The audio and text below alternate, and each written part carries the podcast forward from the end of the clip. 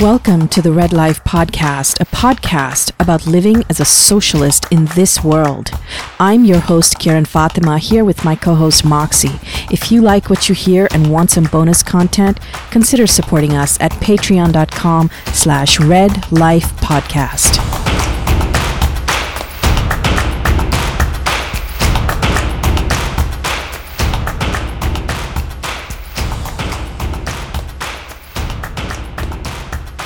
Today, we're talking about self care or the idea of self care. It is generally a very liberal term and it has been used as a way to promote consumerism. But today we're going to discuss what it means, what its roots are, and is there a way that we can get something out of it? So say hello to my co-host Moxie. Hi, everybody. Today, we decided to talk about self care because it's a topic that comes up in activist circles and we wanted to see if there's a way that we could do a Marxist analysis of the term and of the concept. Wikipedia, the ultimate liberal dictionary, says that self-care is any necessary human regulatory function which is under individual control, deliberate and self-initiated. This is according to the Health and Canadian Society Sociological Perspectives published by the University of Toronto Press. So while it's a bourgeois pastime in terms of self-care, we th- when we think of self-care, we think of people generally middle class, generally white mm-hmm. people taking baths with bath bombs and um, going going on spa days and things like that. But you know, my question when I first thought of this idea was, is there something we as organizers, as socialists can take away from the idea of self-care? Is there something that we need to pay attention to? And how do we make self-care for people who care about others? How do we turn self-care into communal care? Moxie, what do yeah. you think? Well, I think I think you're right. I think that when we think of self-care living in a capitalist society, in particular, living in a capitalist society, we think of like those those pictures that are on like ad campaigns of like people lying in a bed of flowers and you know all of that stuff costs so much money in our society right so we're getting bombarded with this idea of like spend spend spend spend so basically we have self-care under capitalism this liberal term like you mentioned and I'm just going to do a little quote that um, that I pulled up in in an article, uh, the Socialist Revolution article. It's a great article, and it says self care culture, whose proponents are primarily liberal leaning and openly embrace the language of mental health. This subculture suggests measures such as splurging, treating yourself, adjusting your diet and exercise habits, drinking water, seeking therapy, meditating living holistically, and thinking positively. Ugh, anyway, don't get me started on that one. As solutions to the rising rates of depression and anxiety. So in this liberal culture, this, this, this, uh, section out of this article is basically saying like, yeah, if you can't do all of these splurging type therapeutic type things that we're telling you are good, then you're going to get depressed and have tons of anxiety. And of course we will, but you know, depression and anxiety has to do with living in, in capitalism as well, as we already, you know, know that. So basically, in this idea of liberal self-care, the liberal idea of self-care, the responsibility is placed on us. We need to fix our own depression and our own anxiety as individuals and not that collective care that you mentioned. So instead of coping with these larger systemic issues, that collectively work to make sure that health and wellness of the whole population is in order. We're instead burdened. It becomes a burden on us as individuals to fix ourselves. And if right. you don't have money, oh boy, right? Right. You know, I think it goes into this idea, Kieran, like what's wrong with this liberal individualized responsibility of self-care? So like if only people would treat themselves better, then the, perhaps they would feel better.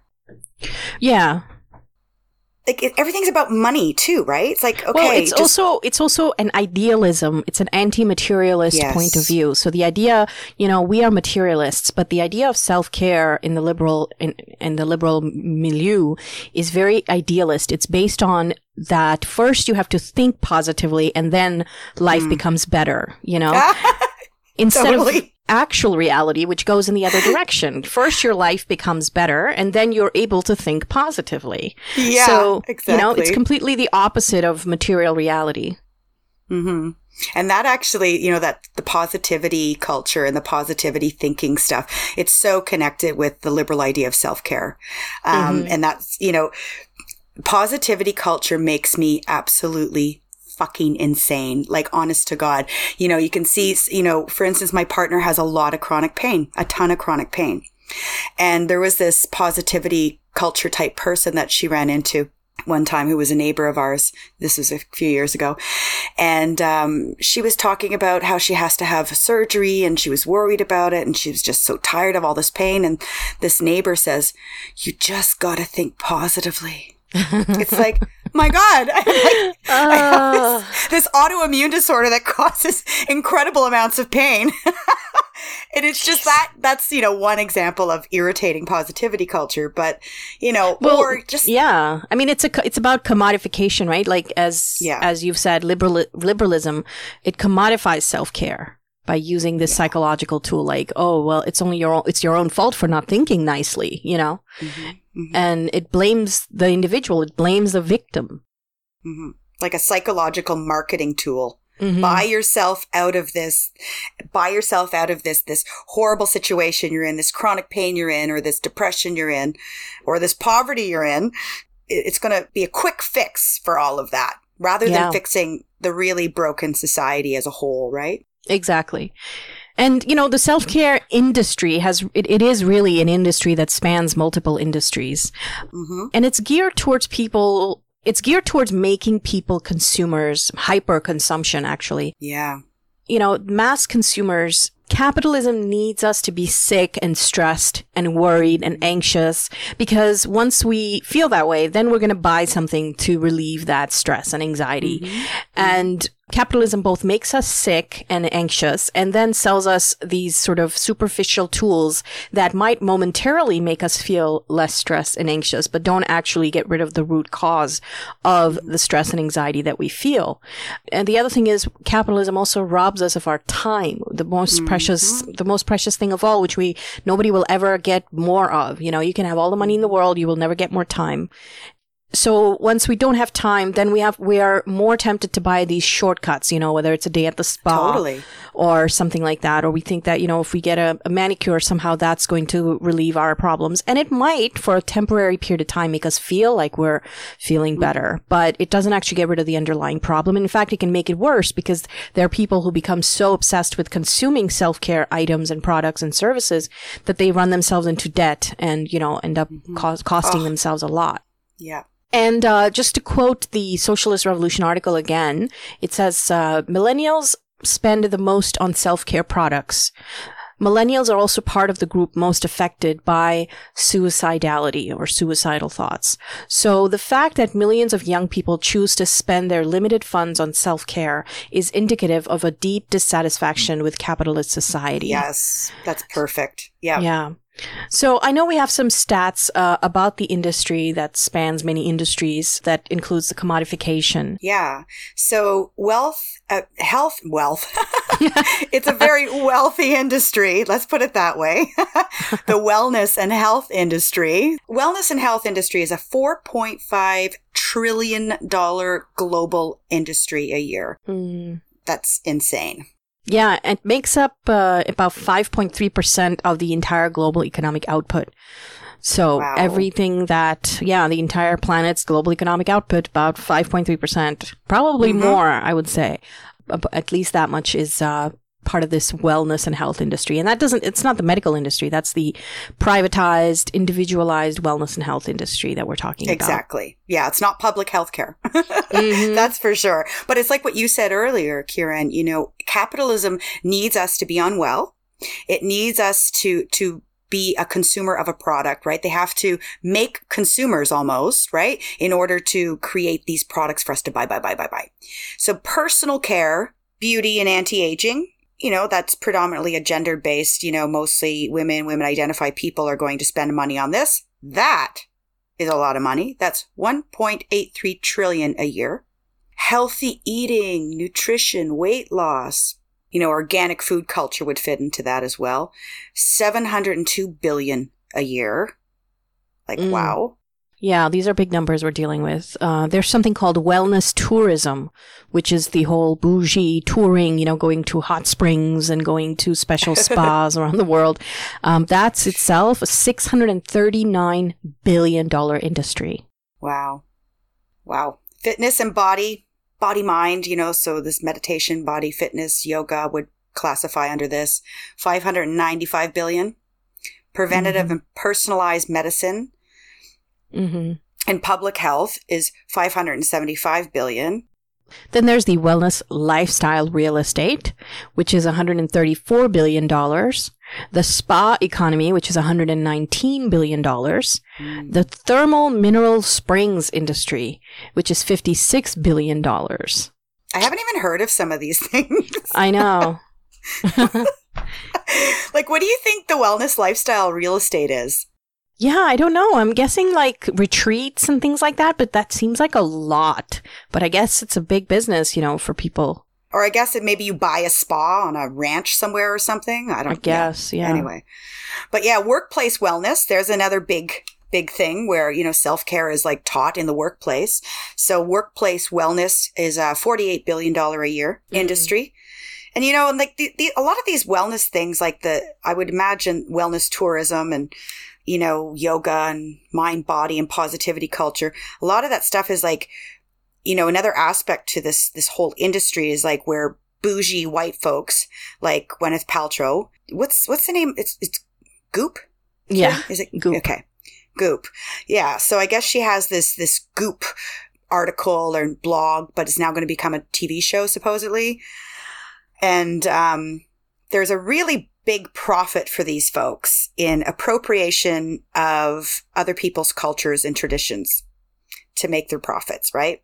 hmm Which is so colonial white privilege type of thing. It really is. hmm And uh, Shades of Noir in the UK, they have an article about that very kind of thing about the privilege of bougie white folks like Gwyneth Paltrow being able to take other people's cultures and make a shit ton of money off of it and and really distorting these traditions and cultures too, right?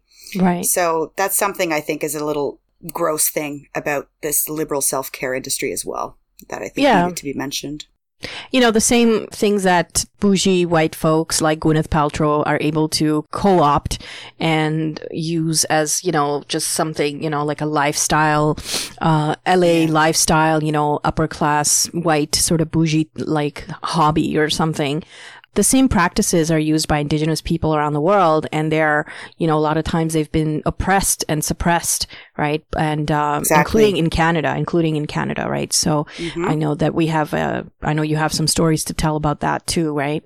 Oh, definitely. Yeah, like even so, yeah, something like the sweat lodge. The sweat lodge is a, is a very spiritual, um, medicinal, uh, traditional, sacred, traditional practice with many uh, indigenous people of, of Canada, Turtle Island, and throughout the world, for that matter. There's different there's different forms of sweat lodges or sweats.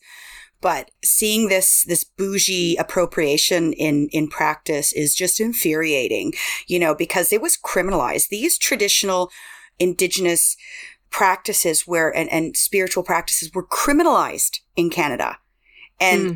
you know, now you have this this this bougie group of of white settlers totally making profits off of them. And and they're Mhm. not even they're not even handed down these rituals in a very, you know, organic traditional way half the time. And it's, it's gross because a lot of these things you shouldn't be charging money for anyways. If you were an indigenous person, you wouldn't be charging money for them. You'd be going and you'd be seeing an elder and you'd be doing it in a very ritualistic, traditional way, not like selling it for the sake of profit. It's just a gross, gross, gross thing. Yeah. I mean, cultural appropriation is its own huge topic, and I think that there are ways that liberals can co-opt the very argument, the very discussion itself, and make it all about, you know, they make it all about liberal identity politics. But there's a whole Yes. Marxist analysis that we could do on it, and we will. We will come to back to that in a later episode. Yeah, good point. But I wanted to get into uh, the gendered aspect of self care as well. You know, a lot of times self care is seen as a feminized industry itself or a feminized idea. So only women and women identified or feminized people are seen as, you know, caring about things like self-care, right? Meanwhile, men and male identified people are supposed to not really care about self-care you know if you if you are a man then you know you you don't want candles when you know you don't you don't take baths. Baths are for women you know? And you um, flowers in your baths? Yeah. Or if you if you if you even have a candle in your house you know it'll be a black square candle right? Because you're a man oh. and men can only have square things. Um but you know, there's this other aspect of uh, self care, which I think is male self care, which is like this self improvement culture. You know, this whole industry around these young men who get sort of led into more and more right wing ideas. So, for example, they might be suffering, genuinely suffering in many ways, you know, in their life, whether economically or socially or mm-hmm. psychologically. And they might end up, some of these young men, they get, and they end up sort of convening around these ideas of self they focus intensely on things like earning and investing money, developing physical strength, and increasing social connections. And they get pulled into these directions, uh, which seem like very positive things to them when they're doing it. But they get pulled into these directions by people like, for example, Jordan Peterson and mm-hmm. the whole industry around, you know, the um, incel self improvement community, which they don't call it that, obviously. I mean, they might call it self-improvement, but, you know, there's a, there's a very strong anti-leftist culture that is built in these things. It's very individualist, very macho, very toxic masculinity kind of thing. Hmm. And these young men, they're, sh- they're taught, they're shown that their goal should be to become self-reliant and to restore traditional notions of masculinity, you know, and to pull mm-hmm. yourself up by your bootstraps and work hard to earn your place in the world. And there's a real focus on entrepreneurialism and on capitalism, you know. Yeah, interesting. And the focus is to find find a, a romantic partner, start a family. And these things are shown as not things that people should be working towards and making themselves better so that they attract people and they are better people, but as something that they're entitled to you know, as something that yeah. they, you know, like I'm going to lift some weights and now I'm entitled to the, every woman that I might find attractive, mm-hmm. you know, mm-hmm. And it becomes just this way for men, for young men to be given these very toxic ideas, which leads them into right wing politics if, you know, if they weren't already present in their minds. Yeah. And these anti left sentiments that get pulled, you know, and we've seen this all over the internet. For example, if you go on YouTube, you watch any one of these kinds of videos, all of a sudden you get into this rabbit hole and all the videos that show up in your news on your on your feed are will be like Jordan Peterson videos, will be Joe Rogan videos, you know, with wow. like yeah. Elon Musk and things like that. And you end up like just being part of this ecosystem where all you hear are these men telling you to be men, you know, to be manly and to be and there's no real analysis from a materialist standpoint, from a from a gender standpoint, from a racial standpoint, and analyzing capitalism and why what is the source of the alienation that these young men might feel. Exactly. Yeah, it's not because you're you're you know losing your masculinity because there's there's some a little bit of movement towards equity for for for women, for instance, or or for LGBTIQ people. You know, like you're you're You are being alienated, not demasculated. You're being alienated because of capitalism. Like uh, there's, yeah, it's, it's such a frustrating thing, but it's almost like hearing you're saying that they're really upholding, uh, the algorithms, for instance, are sort of pummeling these, uh, these different rabbit holes at people in order to sort of like sell and continue to uphold patriarchy at the end of the day, right? Absolutely. And Western capitalist chauvinism. Yeah. I mean, I think it's fascinating to look at the intersection between patriarchy and you know reinforcement of capitalism and white supremacy they're all they all kind of converge in this culture in that young white men especially uh, but all kinds of men not just white men i've seen non-white men being sucked into this kind of um, wormhole you know kind mm-hmm. of thing and the thing is, if, if, you know, there's, there's so few people that actually benefit from the patriarchy or capitalism. It's so, so few, you know, globally. So it's like, you can't have self care in capitalism unless you're one of those very, very few people that can benefit from it, like a Jordan mm-hmm. Peterson. You know, he's probably doing just fine with his self care. Well, actually, but, let me just tell you, he's not doing fine. His book came oh, out, interesting. and his life has been has gone down the shitter recently. So anyway, that's a oh. whole other thing. But um, Yeah, so apparently all that positive self talk didn't do much for him. So, um, apparently material reality is what determines reality, you know. So there's that. But there's yeah, there's definitely um this sense of entitlement that gets reinforced in these men, in these young men, and the traditional notions of patriarchal uh, family, patriarchal view of women, patriarchal view of uh, non-gender conforming people, and things like that. So, um, let's let's talk about how we might expand self-care into a socialist, Marxist, communist framework. Is there a way that we can do mm-hmm. that? What would that look like? And it, the original idea for this came after I heard a little talk by Angela Davis on radical self-care. And we're going to play that right now. Okay. Anyone who's interested in making change in the world also has to learn how to take care of herself, himself, their selves.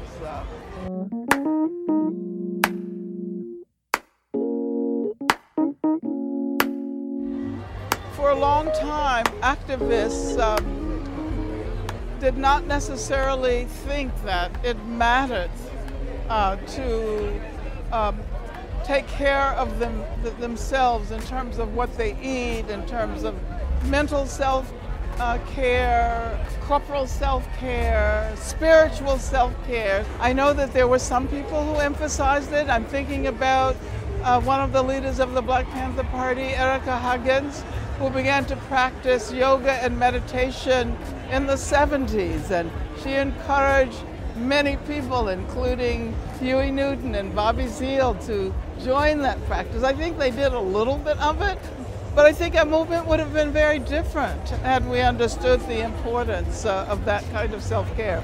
Personally, I started practicing yoga and meditation when I was in jail. Um, but it was more of an individual practice. Uh, later, I had to recognize um, the importance of emphasizing the collective character of that work on the self.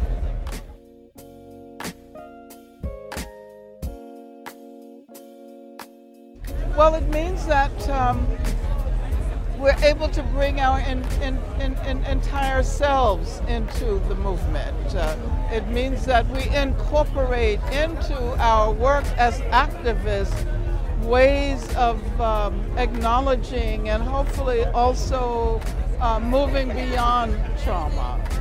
It means a holistic approach, I think.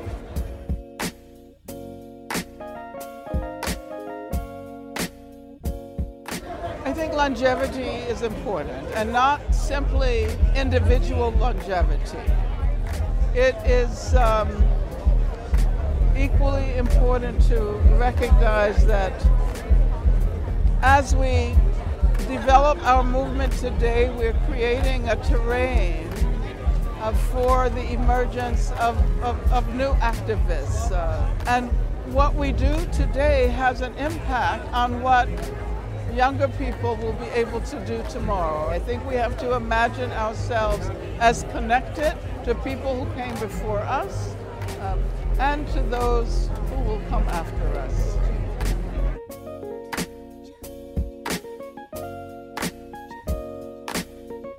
Black people all over the world have been subjected to the most unimaginable forms of violence, uh, slavery, uh, torture. But at the same time, and this is what black people have offered the world, um, we've also produced beauty, uh, music, and art. Uh, and I think that the self care that gets um, produced by black people recognizes the connection between struggle and art and, and, and beauty and the imagination.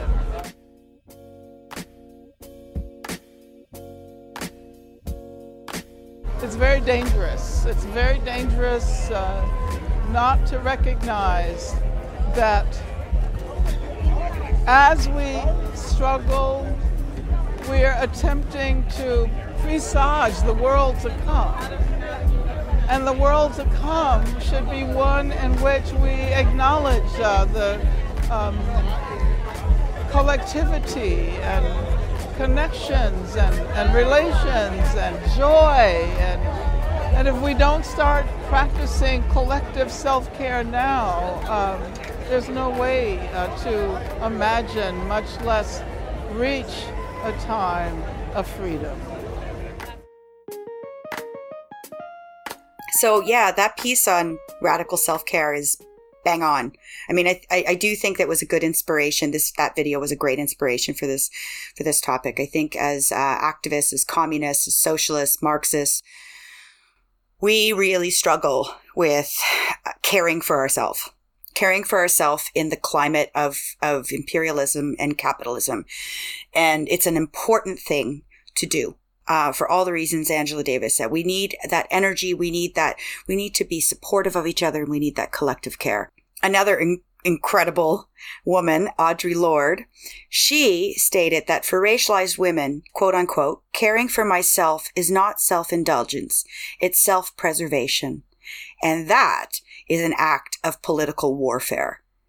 I just love that you know, an act of political warfare as an activist, as a racialized person, as somebody who's marginalized. So socialists and communists are totally marginalized in capitalism. So when we look after ourselves for this fight, we are doing an act of political warfare. And I think that's so boom, bang on. Yeah, definitely. So we're in Canada. We're, we're, you know, we're looking at all of the alienation factors that, that make us feel anxious and depressed. And then it's like, we're in this rat race of a lot of us are working two jobs. We're not getting paid enough even from those two jobs to afford our, our a decent house. There's so many things that we struggle with on a day to day basis. And Kieran, you mentioned time earlier. In capitalism, we don't have time to actually just t- stop, take a breath and look after ourselves, right? Like we really don't. And, and it's, it's tricky. Self care is tricky in in this um, in this environment. Like yeah. I wish we were more like Cuba. well, Cuba, like we discussed in the COVID 19 episode where we mm-hmm. analyzed socialist countries' response to the pandemic as well as US and Canada's response. Cuba has an, an amazing high quality healthcare system and it's, it's based on prevention as well as treatment. It's, yeah. you know, they center the community. It's all community focused. It's very customized to the community and to the individual, down to the individual person, right? Collective care. Exactly. And it focuses on disease prevention. So, eh, you know, we're going to link to some articles about the Cuban healthcare system again, which we also did before, but we'll do it again. And it's really amazing how they do it. The world has so much to learn from the Cuban healthcare system. If only we were able to just apply some of these ideas. They have healthcare is just woven into everyday social life in Cuba. It's not something that you pay for out of, you know, once a year to go get a physical. Prevention, the disease prevention, the physical healthcare, the physical fitness, these things are incorporated into everyday life. The doctors and nurses live within the communities that they yeah. serve and yeah. they know the people personally, you know, that they serve. So it's just very interesting. So it's highly accessible essentially. Exactly. Because, like in Canada, we have a public healthcare system, but it's not necessarily accessible for a lot of people, right? If particularly mm-hmm. if you're living outside of urban centers, or if you're a racialized people, or if you're transgendered, there's a lot of discrimination that happens, and we've we've heard a lot about it in the status quo media, the bougie media lately. Even they've had to cover uh, some of the racial discrimination that happens in our capitalist public healthcare system. But yeah, having accessible preventative healthcare, I think, is key to collective care. And that's, right. you know, that's what we want to get to as socialists, right? Is that looking out for each other. And, you know, again, it comes back down to time. I mean, you know, in Canada, for example, not everybody can afford to go to the gym. F- financially, you can't afford, afford the gym. You know, they cost 40, 50, 60, 70 dollars a month. And time wise, you can't always take time out to go to the gym, even if you could afford it. Yeah. Uh, you know, or if you could uh, do something. You a lot of times you don't have the time, and when you do have a few, you know, an hour to yourself, you're so exhausted from all the stuff you have to do and you just to stay alive that yeah. you know the last thing you want to do is lift weights. And I know that you know that's I've been in this case. I've been exactly in that situation where all I want to do is veg because I'm so exhausted. You know, yeah. so So it can become, and it can become a vicious cycle where it ends up making you feel worse. It ends up worsening your mental health, which makes it harder to actually pick up and go and do the things that you need to do to feel better. So it becomes a, yeah, it just becomes a, a vicious cycle in itself. You know, self-care in capitalism is set up to fail. It's actually set up to fail. Its goal is to keep you feeling that you're never really good enough so that you keep buying more stuff. Mm-hmm. But as socialists, you know, it is our goal and it should be our goal to be healthy and to be well enough so that we can organize for change. Yes. You know, we, we cannot help anyone else. We cannot do anything for other people if we are unhealthy, if we are falling apart. Exactly. So, you know, we need to make an effort to organize, to, to motivate others, to work towards a systemic change and structural change that will make us all healthier. But in order to get there, we also have to be healthy now in terms of how we approach the idea of health and nutrition and mm-hmm. fitness. So mm-hmm. it is our responsibility to, as socialists, to try to find ways to make self-care into a communal care. Yes. Totally. Like Marx said, in fact, nothing stands in the way of self enrichment and genuine individualism more than capitalism. So there you go. The liberal idea of self care is actually, you know, a contradiction yet again, right? You know, the longevity of self care versus instant commodified healthcare has to do with collective care, community care. Mm-hmm. I mean, I'm just thinking too, like even in the workplace, you know, if we see people, like for instance, during a pandemic, you know, and we just know that there's going to be single moms that we're working with that aren't going to be able to have the same amount of energy coming into work that maybe somebody who doesn't have children will you know? So how how how can we then help? That's that collective self-care. So an example of that would be hey what can i do for you today? I have more energy today. Like why don't you go home 3 hours early and i won't say a word and i'm going to do what you can do if that's possible right like there's right. there's so many little ways that we can collectively look out for each other. And maybe that's not the best example, but I'm just trying to think of do you have any example maybe of like even in organizing groups or at committees or anything like that? Kieran? Well, we have to think about self-care as both the things that we do for ourselves as individuals, but and how we can do that in ways that are non-toxic.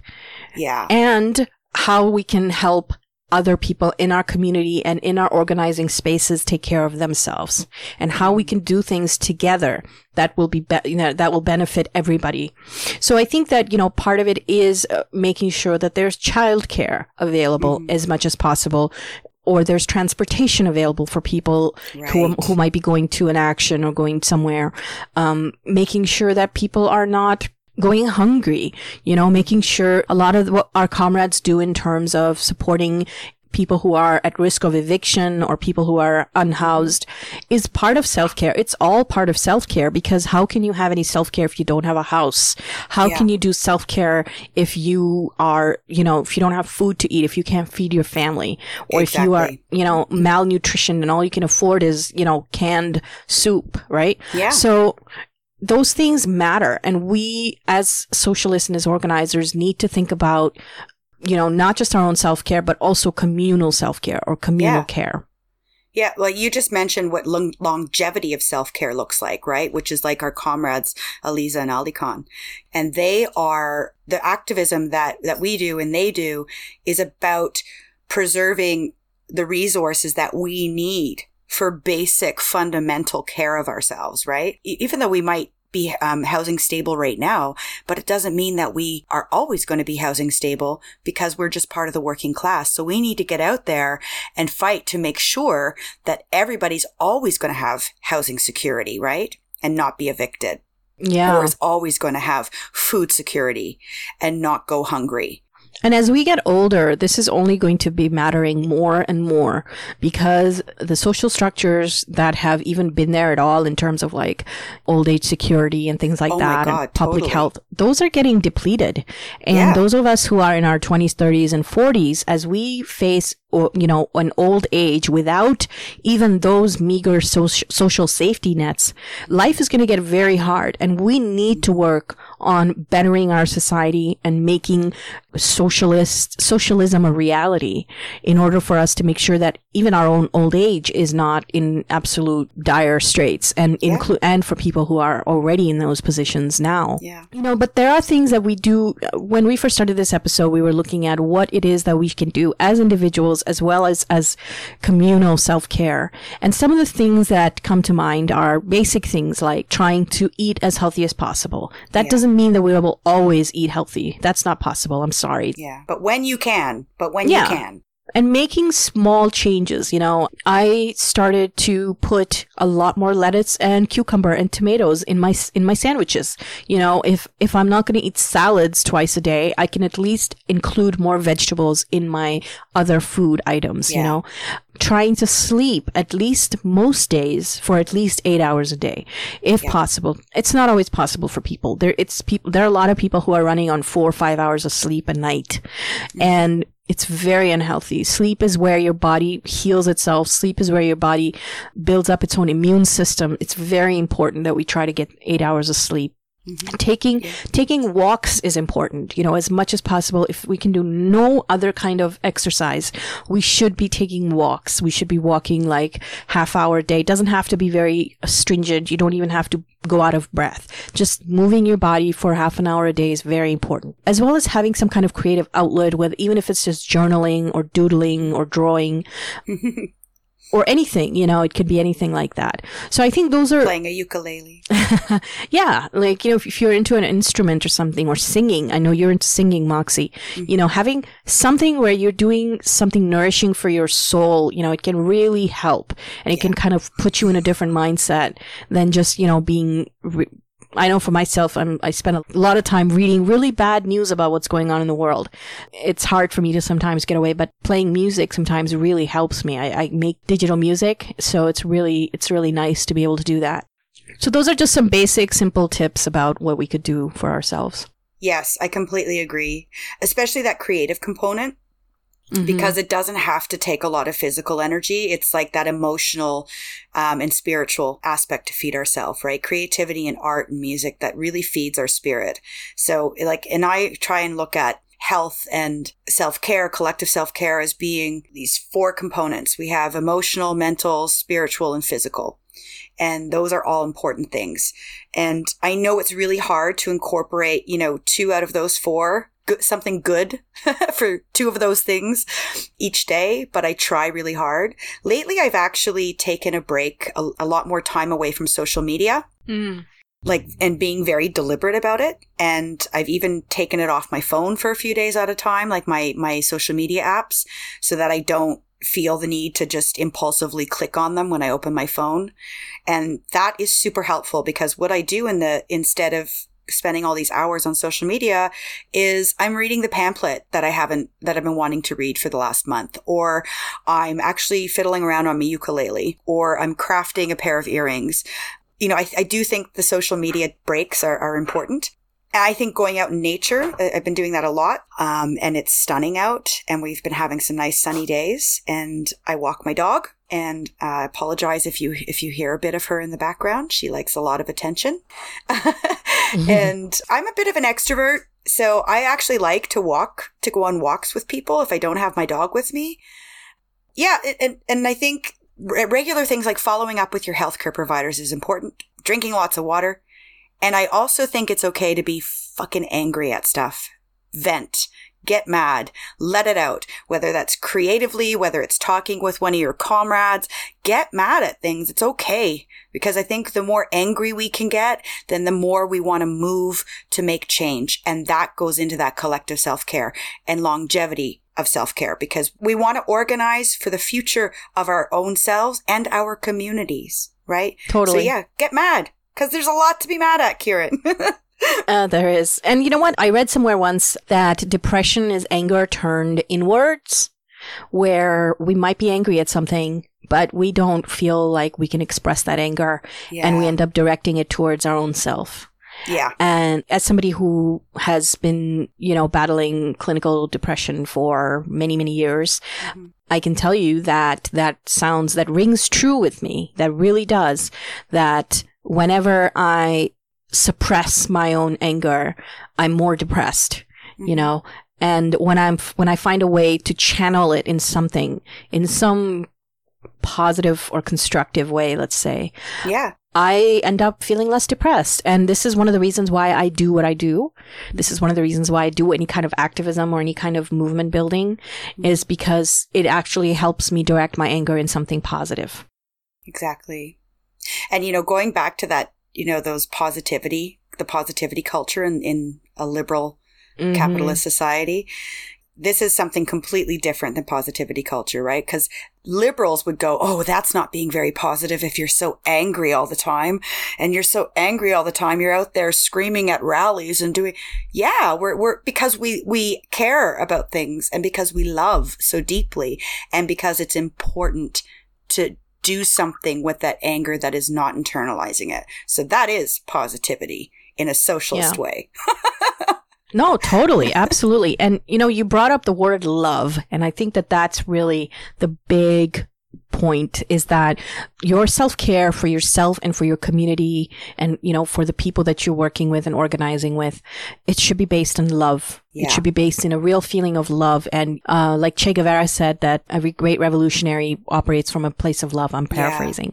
I love that. Yeah, you know, love is uh is should be the basis of our revolution, should be the basis of our activism, and Mhm. we should be coming from a place of love. And when we do that, we will find the right ways to do things. hmm And of course, I mean that includes knowing, you know, some technical things like you know drinking lots of water, like you said, and going around and spending time in nature, um, things like that. Just just uh, last weekend, I went to this new park that I discovered near my place and spent some time by the river. And I I didn't even know this place was there, and you know, it was just out. It was kind of a surprise, and I felt rejuvenated in a way that I haven't felt in a long time. You know, because I've been so cooped up with the pandemic and things like that. So But also discovery, discovering new things. So, because you mentioned right in there that a place you hadn't been there before that you didn't know it was there. mm, Every time I discover somewhere new in nature or even like a new book, it's like, oh, I'm looking at my bookshelf. I'm like, oh, hey, I forgot I had that right on. And there's, there's something exciting and it brings me joy around discovery or even just something as simple as discovering um, a new alleyway when you're walking a dog with a, a really cool art graffiti there. You know, it's like, it's Totally. awesome, right? yeah, I love that, and that's one of the reasons I love to. I used to love to travel. Now nobody's traveling anywhere, but that's one of the things I love about traveling. But you've traveled in your in your neighborhood and you found a place. You you discovered something. So Yeah. I know it's not the same as traveling, Yeah. but it is Yeah. about discovery. No, it's it is something. It is good, and there are ways to travel around, in, including in the place where you live or nearby towns or something like that. You know, there can be some some great places that you have yet to discover, little nooks and crannies, like you said. Yeah. So yeah, we've come up with a few ideas here, and I'm sure that uh, people in our audience can come up with even more ideas. And we'd love to hear from you. So if you want to send us a message on social media, on Twitter, Facebook, or Instagram at Red Life Podcast, or you can use hashtag RLP Community Care, RLP Community Care on Twitter. We'll try to find all of the ideas, gather them together. Send us your ideas for self-care for yourself as an organizer or as a socialist, as well as for communal care. What can, what can you imagine could be helpful mm-hmm. for doing communal care? You know, like, especially in the time of pandemic, you know, maybe there could be classes that could be held online on doing things like yoga or, or special kinds of exercises that you can do at home Yeah. or there could be yeah there could be like cultural events that we could hold online right? Or we could get together and have writing groups and we could actually encourage each other to write. So Yeah. you know things like that. So there, and if there are other ideas please send them to us. We would love to hear from you. And we might you know follow up on this topic in another episode and share some of those ideas as well Yeah, that would be great. I mean, it'd be wonderful if we can get this whole resource of free and accessible ways and links and, and places to go, etc., where we can start to share with each other that helps us with our own wellness and sense of well-being. So yeah, this was really great discussion. Kieran, thank you for this. Yeah, no, this was great. Thank you so much for joining me. Um, it's a topic that's close to my heart. I really do care about self care. At the same time, I don't like the way that it's grounded in this liberal ideology and I want to separate it and I want to get some kind of kernel of truth out of it and uh, apply it and, and bring that to a socialist world where we can still be socialist. We don't have to be socialist and be martyrs. You know what I mean? We can be exactly. socialist and still be healthy people.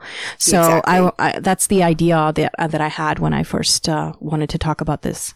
Yes, exactly, Karen. I agree. 100% yeah, it's really important that we keep in mind, even as we go about organizing, that there are that we should be sharing the work with others, you know, that we shouldn't take on too much and that we should keep an eye out when we see somebody else taking on too much work and try to see what we can do to alleviate that for them. That's important too. Thanks again for joining us and we'll talk to you again soon. Take care, everyone. Thank you so much. Till next time.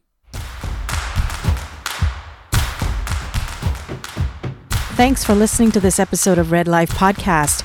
Please subscribe if you haven't already done so on Spotify, Apple Podcasts, Stitcher, or wherever else you listen to podcasts. Follow us on social media at Red Life Podcast, and please consider supporting us at patreon.com slash Red Life Podcast.